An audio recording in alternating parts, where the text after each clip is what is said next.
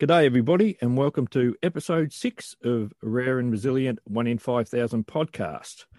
And this is a podcast I've been really looking forward to it because I'm going to be interviewing my fa- favourite family from America. We've got Aiden, Dave, and Michelle the threes, and Aiden's 13 years old. You that 13 still, Aiden, or 14 now? 14. 14. Just turned 14 in April. Okay, that's good. And what we're going to do, Aiden's, each of the guys have uh, written their story in the book, and Aiden's going to read his story now, and it's going to be a pleasure to listen to you, Aiden. So go for it, mate. It all started on April 18, 2007, 14 years ago. I was born with IA, and I didn't know it yet, but my life was about to get a whole lot crazier. On April 20th, two days later, I had my first surgery. It was a colostomy treatment with, that a lot of people have um, with my condition. I don't remember most of, you know, from that time, but I uh, do remember attending a PTN convention. That's where I met a bunch of people with my condition and learned that I wasn't actually the only one that had it. And I was confused, but I got the premise pretty quickly because I was with a bunch of people and I just figured that it was pretty normal. The first surgery I remember was in first grade. I believe I was around six, and it was to get my Malone. Uh, the only things I remember was uh, having a button for painkillers and a fear of going into a swimming pool the youth rally is what made the biggest impression on me. It's one the one place where everyone gets uh, what we're going through. Youth rally is a camp that moves on a rotating schedule, goes to uh, Boulder, Seattle, San Diego, and just repeats that. The camp takes place at a college campus, and we stay in dorms, uh, usually with a roommate. When you're there, you meet up with uh, your group for the week. The groups are organized by age, so most of the time you have a wide range of conditions in one group. During the week, they have fun events every night, as well as support groups for self esteem, condition, treatment, etc. At the end of the week, there's a big party and graduation for senior campers, which is always an emotional experience for everyone there. The next morning, everyone gets on a bus or picked up by their parents or family. This year, we had our youth rally on Zoom it was a new but fun experience for everyone involved. It had its own set of new challenges that we all overcame and managed to have a fantastic week. I hope that next time we can all see each other per- in person, but this year I'm pretty sure we're on Zoom again. in recent years, I've had a couple surgeries, and I'd like to thank Dr. Pena, Dr. Bischoff, Dr. Levitt, Dr. Wood, Dr. Ching, and Dr. Anderson for all their help. For anyone going through surgeries for IA. Hang in there. It gets better. Well done, mate. That was fantastic. And especially paying tribute to the wonderful doctors that have treated you over the time. It, uh, that's great. And just for other kids who will listen to you talk there and they'll just get so much hope and be able to understand that you can get through no matter what. And ha- meeting other people at the PTN and the youth rally, I can tell how much it's changed your life. So that's great, Aiden. I really appreciate it. And now we're going to be joined by Dave, Aiden's dad. Here's his story number 94 in the book. So, Dave, take it away, mate. So, the title of this is uh, This is All I Got, Kid. And I, I wrote this basically the pers- perspective I was trying to do was was just from how you know all these terms get thrown at you you know and and you're just learning you're you're on this crash course. And you know what what you realize afterwards is you know what's deeply underneath uh, all the the medical jargon and everything is just a human family and just trying to get through it all. So this is all i got kid. The woman was sweating and out of breath. Switching positions she tossed the plastic baby around like a pair of nunchucks. Her job a parting shot before we left the hospital was to demonstrate proper newborn care it was laughable, useless, made even more so because our son had been born, quote unquote, different. Yeah, I know that's vague. But it was then, confronted with being a first time dad, I realized that I had no idea how to be a good dad, especially to a kid with an uphill battle. How could I help him overcome the setbacks his body left on his doorstep? You want me to say stoma and imperforate anus and Malone? That's about as much as I'm willing to reveal. Frankly, I've attended countless medical lectures throughout my son's life, and I'm kind of done with describing things using medical terminology. After a week in the end in the NICU, uh, my boy was coming home with a colostomy bag, and I couldn't be prouder. While family members secretly gasped at his condition, I remember looking at him, his body a tentacled mess of cords and lines, and just smiling, just so happy to meet my son. He was just a concept last week. Now, here he was. Upon arriving home, my wife and I realized that we were in way over our heads. Yeah, colostomy bag. They gave us like two or three bags and seals. The seals are the critical matter. They fail and there's poop everywhere. All I knew was that it was our job to keep them clean.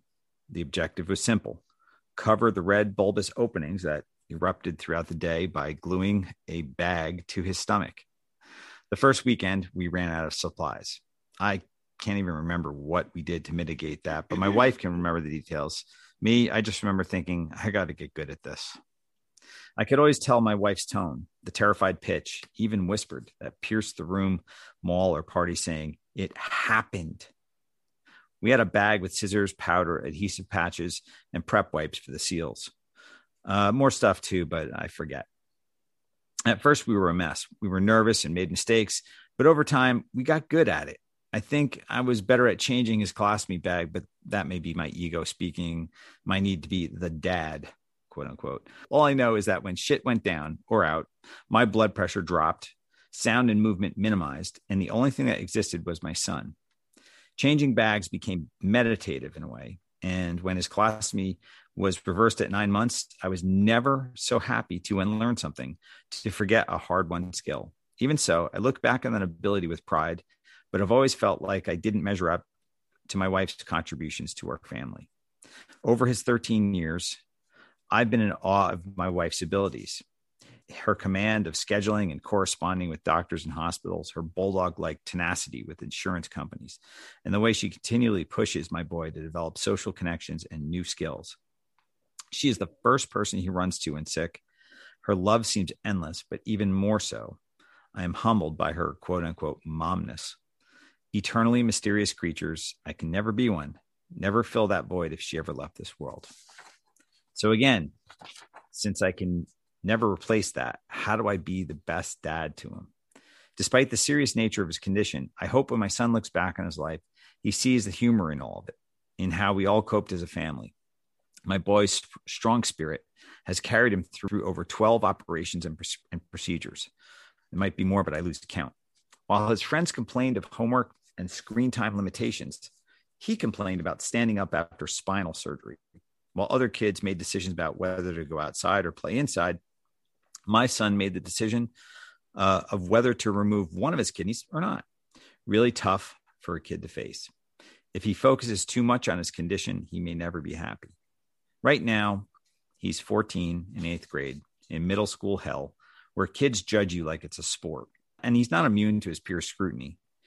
He is more shy than his elementary school self, but at heart, I see the way he laughs at a situation, observing his contemporaries with sharper focus than they can muster. He's intelligent, he's witty and ironic. He quotes stuff I've never heard before and is able to make me laugh too. I'll never really know, never really parse out my contribution from the countless others in his life.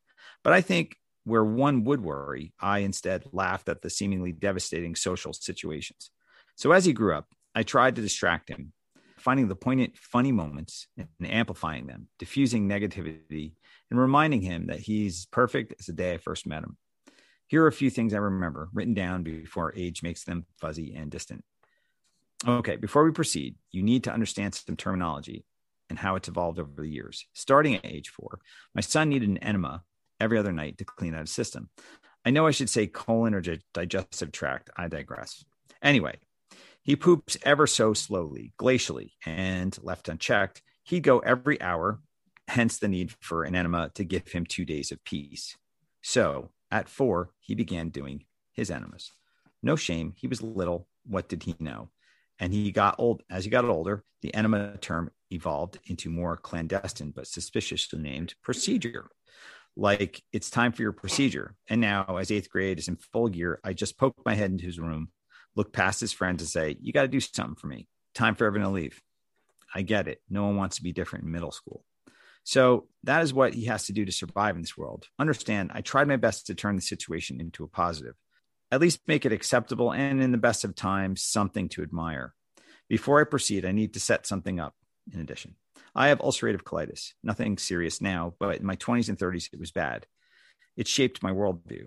I became less adventurous, preferred being at home, definitely avoided camping, and developed an almost supernatural power in finding a bathroom in any store. It was like radar.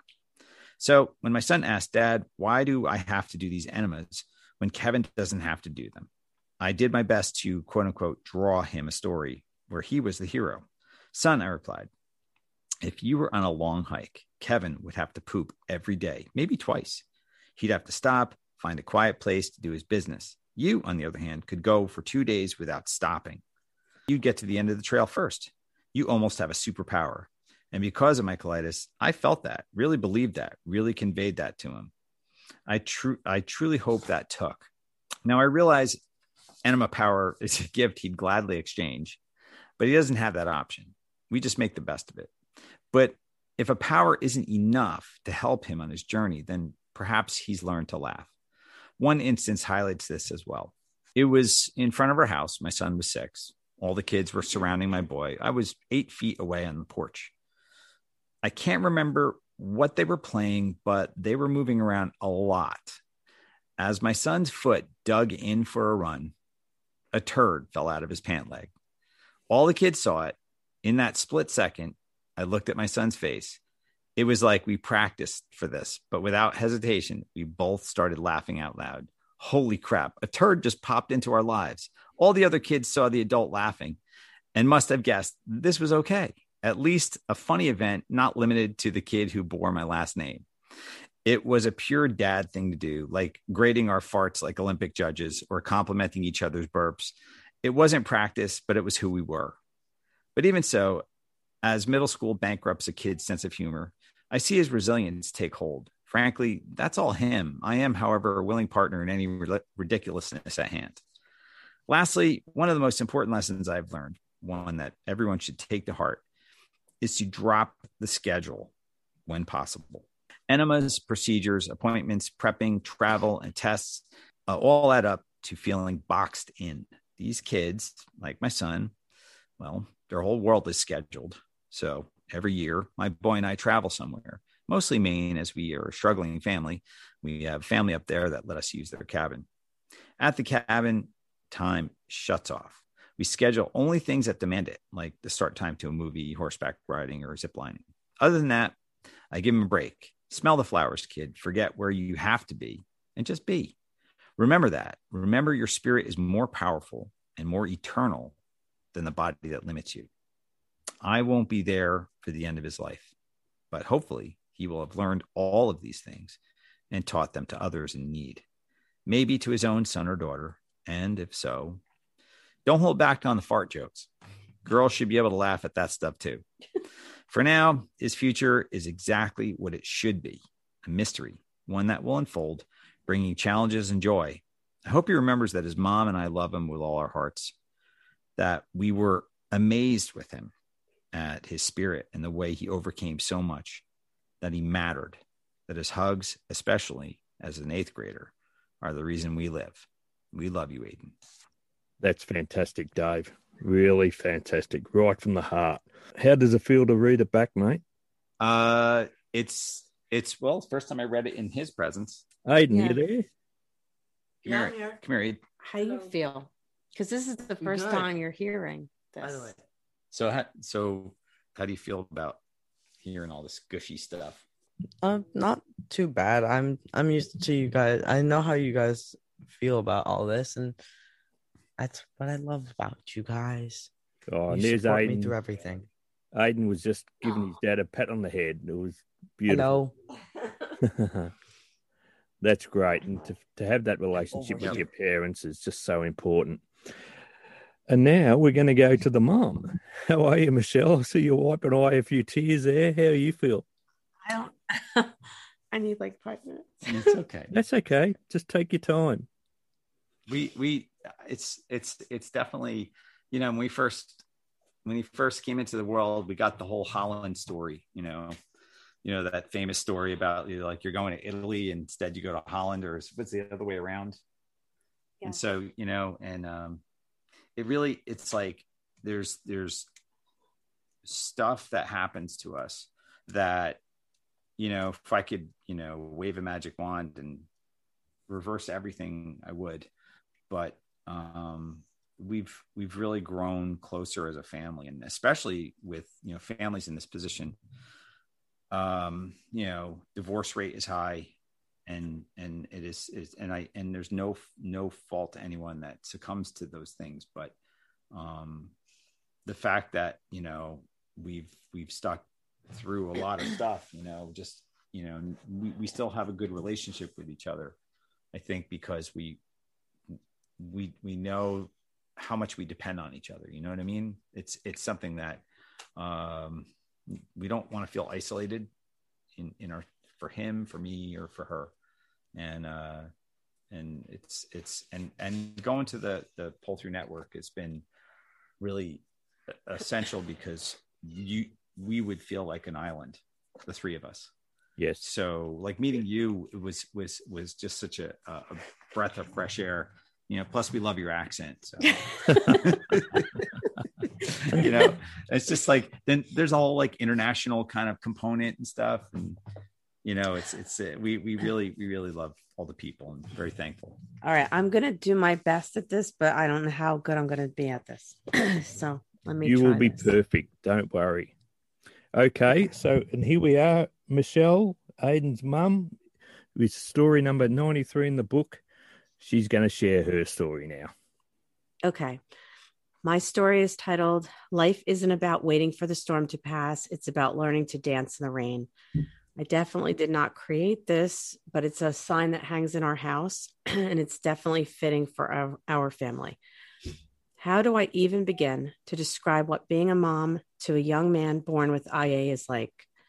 When I look at my 13 year old, my heart explodes. There is not one day that I take for granted with him the good, the bad, and the ugly. On most challenging days, I hold on to each one of these with dear life. Aiden has pushed through so many surgeries and setbacks with an incredible will to never give up on himself. He's stronger than anyone I know, and I love his fiery spirit. His name, Aiden, means born of fire, the fiery one, little fiery one in Gaelic, and he definitely matches that description. I can look back now at all that we've lived through with him, and I can admit that it wasn't always so easy to talk about Aiden's medical issues without endless tears. To this day, I still have not finished his baby book. Each time I've attempted to look take your time through the photos, I'm immediately brought back to the early days, and the anxiety rushes in like a tsunami. I'm not giving up, and I know I'll finish that book one day, even if it takes me until his senior year in high school. That's okay. Take your time. Okay. There are so many words that immediately come to my mind when I think back to April 18th, 2007. Immediately, when they put that tiny baby in my arms, I felt so much love that I thought my heart would burst. A baby boy with a healthy pair of lungs. As the nurse whisked him away to compete, complete the APGAR scoring, she gave me a reassuring smile that she'd return with him soon.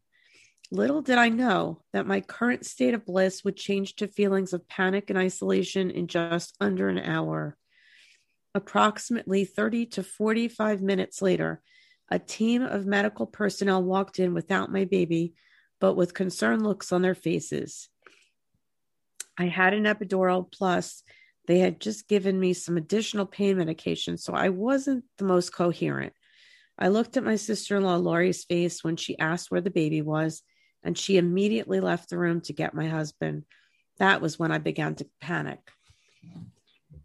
I will never forget the feelings of shock and helplessness as my husband and I heard these medical terms for the first time imperforate anus, anorectal malformation, fistula, and colostomy.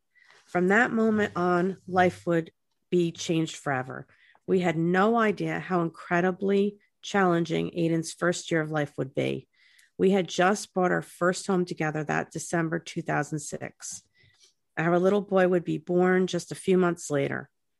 I had a pretty easygoing pregnancy up until 20 weeks when I started to bleed. It was a Saturday night, and the hospital thought I had lost him, only to find out 10 hours later that I actually had placenta previa and that the baby was okay. Months later, they would notice that my amniotic fluid was lower than typical. The doctors never seemed overly concerned. They would have me come in for ultrasounds to make sure everything was okay and kept tabs on my fluid level. At my 39 week checkup, they discovered that my fluid was half of what it typically should be.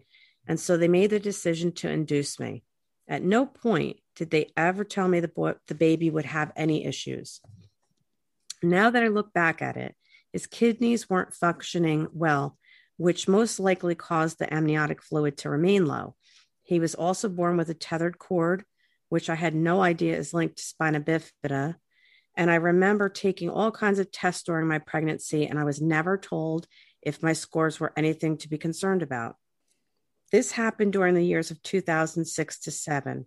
It seems that now, however, some people are finding out ahead of time if their child has any IA or similar issues. Since we had just recently purchased our home, I was only able to afford three months of maternity leave.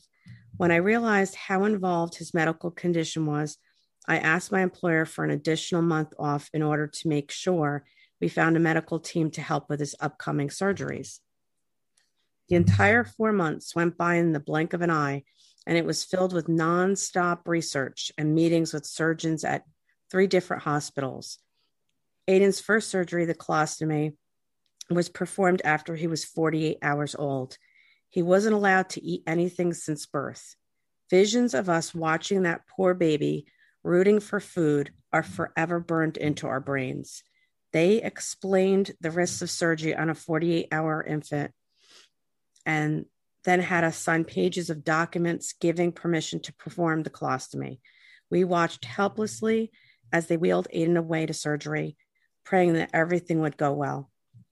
Those days in the NICU are a blur, and it would take a full year, 2007 to 2008, to complete the necessary pull through and colostomy reversal surgeries.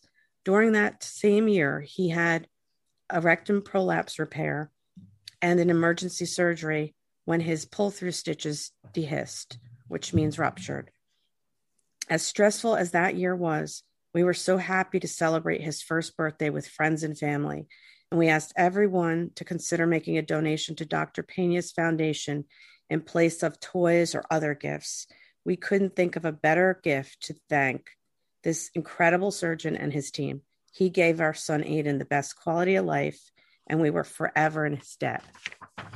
During that first year, a now late dear friend of ours, Tracy Wagner, researched and found an organization called the Pull Through Network on the internet.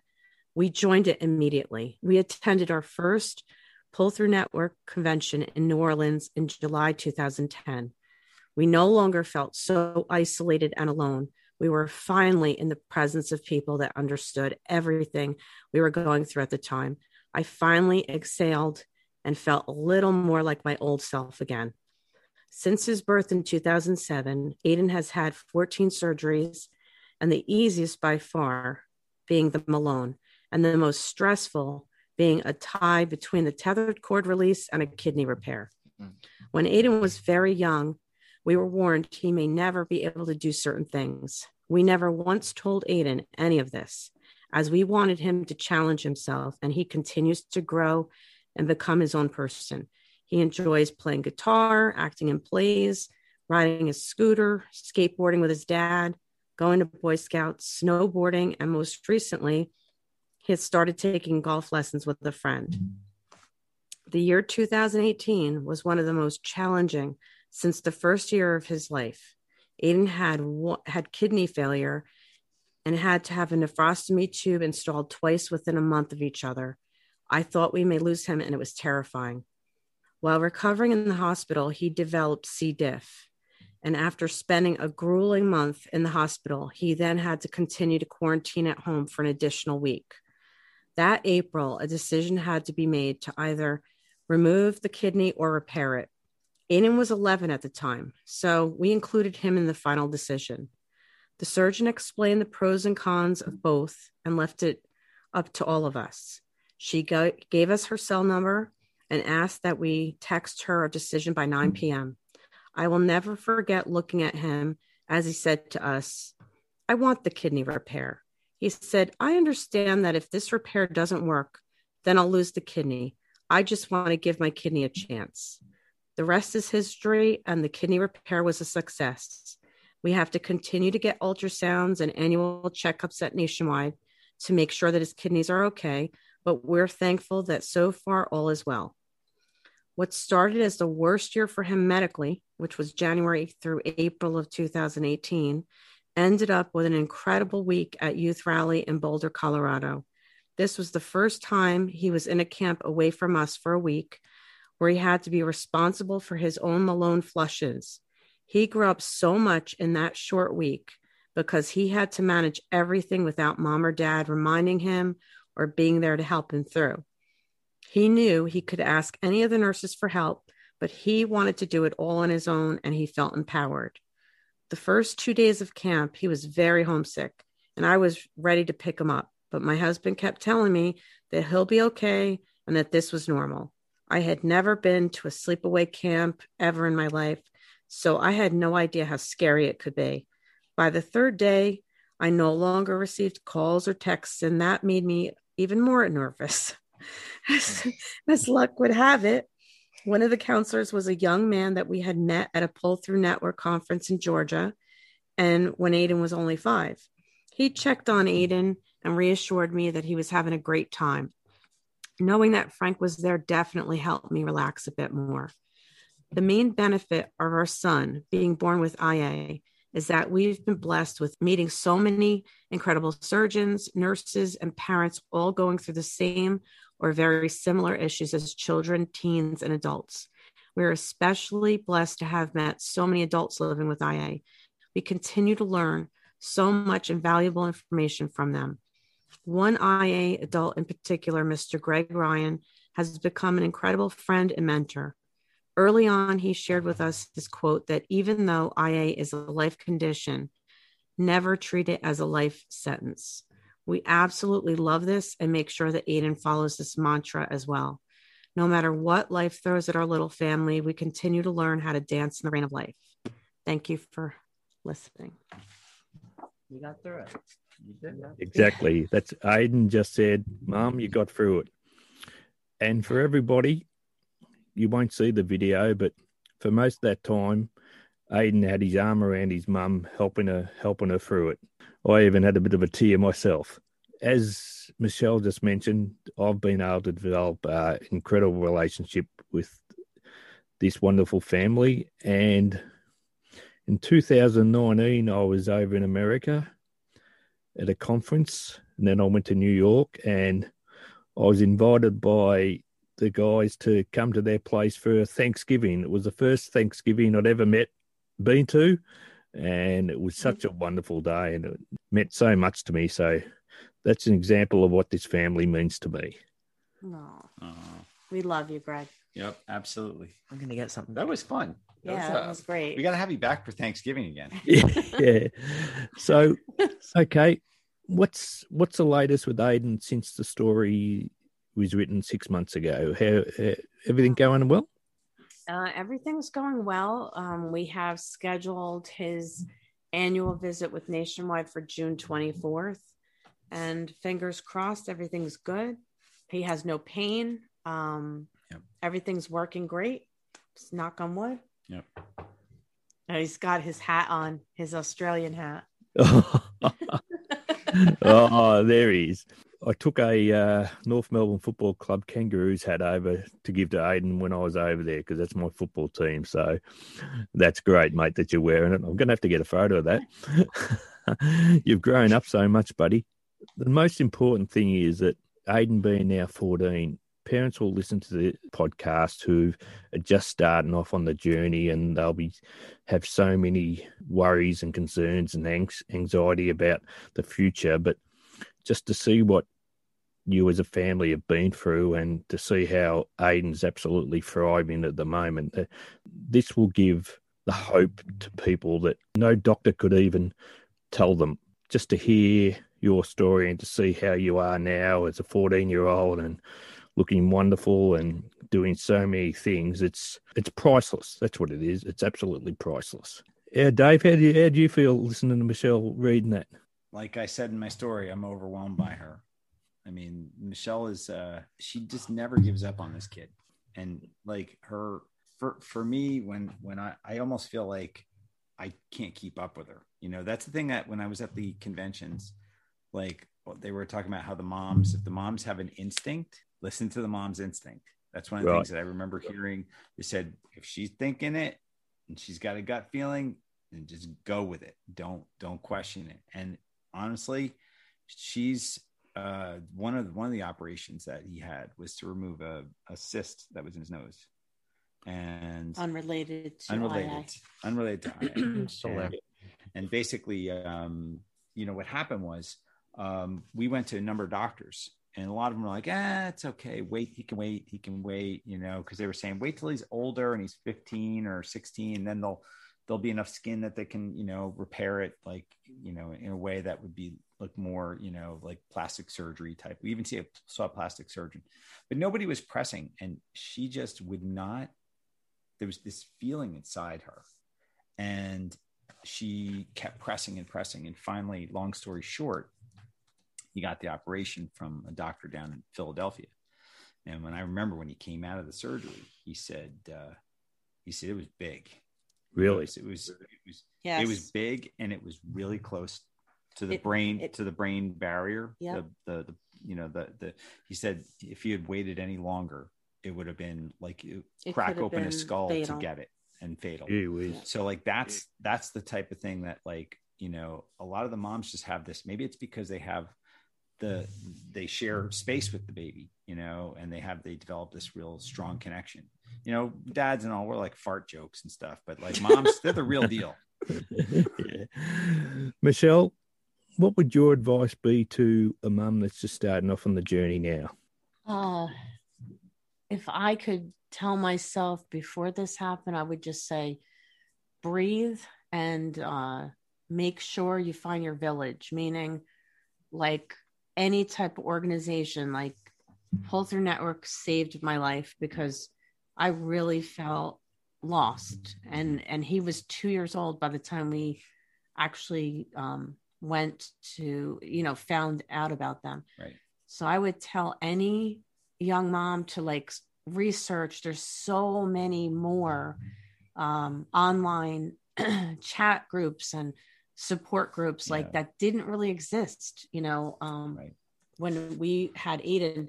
And I think back to the women that I met that had children, you know, 30 years ago and and even your mom, like there was no one that there were no groups. Mm-hmm. Nope, that's so, right. So and I, and when people would say, um, I just don't know how you guys do it. Well, you don't have a choice. So you, you do what you, you have to do, do it. it. It's you're on survival mode. Yeah. Right. So one piece of advice would be don't neglect yourself because it's extremely easy to do. Right. I did for too many years. And mm-hmm. um, it's very critical that you take care of your own health because if you don't, you're kind of useless to your child. Right. So yeah, I think there's another thing that there's an there's another thing that like um, that I learned a lot about human nature is you know for any of these new parents you gotta find like Michelle's your tribe. You got to find more people in this situation because most people will ask about stuff with this eye towards so when's it going to be all better the fixed mentality and oh yes mentality. we and had so many, many people, people, say that and to and, us. and and you know i i don't fault anything with religion or anything like that yeah. but a lot of times it would go it's going to be a miracle it's going to be a miracle you watch you watch and when you went to the Some Pull Through Network, and some of it is, yeah, of course. You I'm not, man. I'm not, I- I'm not, I'm not saying that that can't. no, happen. but you were they were But- saying that there would be a miracle cure. Oh, and no, no, Right. no. there's Right, no right. cure. You have to you have to live in the reality of right, and this is the situation and it's a medical condition and you deal with it. Right. You you know. And the Correct. thing is, when we went to the Pull Through Network and went to the conventions, we were able to talk to people who were just talking in reality. They weren't get it. like, you know, they weren't projecting ahead and that there's going to be some sort of thing in the future that's going to, you know, make it all better. And you could see almost people shutting down. They just didn't want to hear that this is going to be ongoing. You know, we're going to have to deal with this, and it's, you know, there's no, there's no finish line, and you know, some people can't handle that. Like really, some people cannot handle that. Yeah. And you know, that's okay. They're not. There's nothing wrong with those people. They just. I'm just saying for the new parents, you've got to find people who can speak your language. Yeah. And you don't feel alone. Right. And that's why I, we're so passionate about what we've done in the foundation. And so we can share stories so people don't feel alone. Like, could you imagine, like, Right. 14 years ago, that where people actually were talking about their stories? I imagine that would have been priceless for you. Although it could have Right. been Oh, yeah. as well. Oh yeah. would- Without a doubt. Without a doubt. Amazing. Yep. Yeah. Yeah. You know, when the first operation he had when we were in uh, Cincinnati, we met a gentleman who was born in, um, was it early 60s? Right. Oh yeah. And they didn't really know too much about it, you know, and I'm sure maybe a similar situation to what you went through. Um, but like knowing that he had, you know, been through this, you know, changed our perspective. And that was our, I think, our first person that we met, right? Yeah. Was that guy? Yeah Mhm. and uh, um, it's just there's it's an important thing and to know that you're not alone what you're doing everything with the facebook the social media the book you know the public speaking greg it's just like thank you so much for doing that this is like an invaluable service and everyone at the Pull Through Network um, for all they do and the and youth rally we're just so grateful I'm just so grateful to all you guys It's the least we, we can all do it. As as I say to people, I don't want anyone living 52 years like I did without anyone knowing. And that's, hmm. and not, I, sh- I shouldn't say without anyone knowing, but knowing that I'm not alone. That's Absolutely. changed my life forever. So, Aiden, how do you feel about how we've listened to your mum and dad today and talking? Well, hearing your guys' story, I mean, I know p- bits and pieces from just listening in the conversations. Right. and I mean, it gives it gives you know insight onto what your life was like when you weren't there to experience it for yourself. Right. You know. I have a question for Aiden, and this is something in relation to um, kids out there. If there are any kids listening, you know, like how do you, at this point in your life, you're at one of the most like socially uh, important times in your life. You know, um, how do you deal with like you know who you tell? Like, well, you know, I mean, I just I just stick to people who I know I can trust, like my close friends. You know, people. Mhm. I, I'm not gonna go around, you know, parading that I have IA to my school because right. I'm not sure how all No, of them are no, gonna react. it's- Yeah. but I mean, like, uh, but do, do you think that? Uh, so you're saying just the closest people that you can you can absolutely trust, just Yeah. Share with them, and do you share 'Cause not- everything, or do you share only part of it? Uh, like, bits and pieces. I mean, I don't want to gross them out and make them not want to talk to me. yeah, we're all kind of we're all kind of. You have to remember that like poop is not like a big deal to us. Mm. you know, Well, I remember saying one time that the bathroom is my safe place. That was that was a, that was a whole thing at a point in my life, and I don't know why, but it happened and it's over. But it's funny you say that about the bathroom being a safe place. For me, it was my sanctuary. Yeah. Was the only place where I could be myself because I did, was too scared to let anyone see what it was really like. So I can totally understand that perspective. Mhm. Right. Anyway, guys, it's been it's been so wonderful. It's been emotional. It's been informative, and you know, I just I can't thank you enough for everything you've done for me as being a friend. And we've chatted, Dave, Michelle, and we've chatted many times. And you know, when I've been going through some stuff as well, and just to have know you guys are always there for me, it it makes so Yeah. much difference. And I just wish COVID would hurry up and clear so I can come over there and see you all in person again. Absolutely. Oh my God, I, it's gonna be it's gonna be like a rubber band snapping back. Everybody's just gonna travel. I hope we can all see each other again. Yeah. I mean, that could be a good or a bad thing. If everyone's traveling, it could just start back up again. Let's No. hope not. Don't change it. right. All right, Well, guys. Thank you so- very much for inviting us. thanks again for joining us on the Rare and Resilient 15000 podcast. It's just been truly wonderful and can't wait to see you guys again. Bye. Yes. I can't wait to see you guys. We again, miss too. you. We miss you, Greg. Take care. Thank you so much.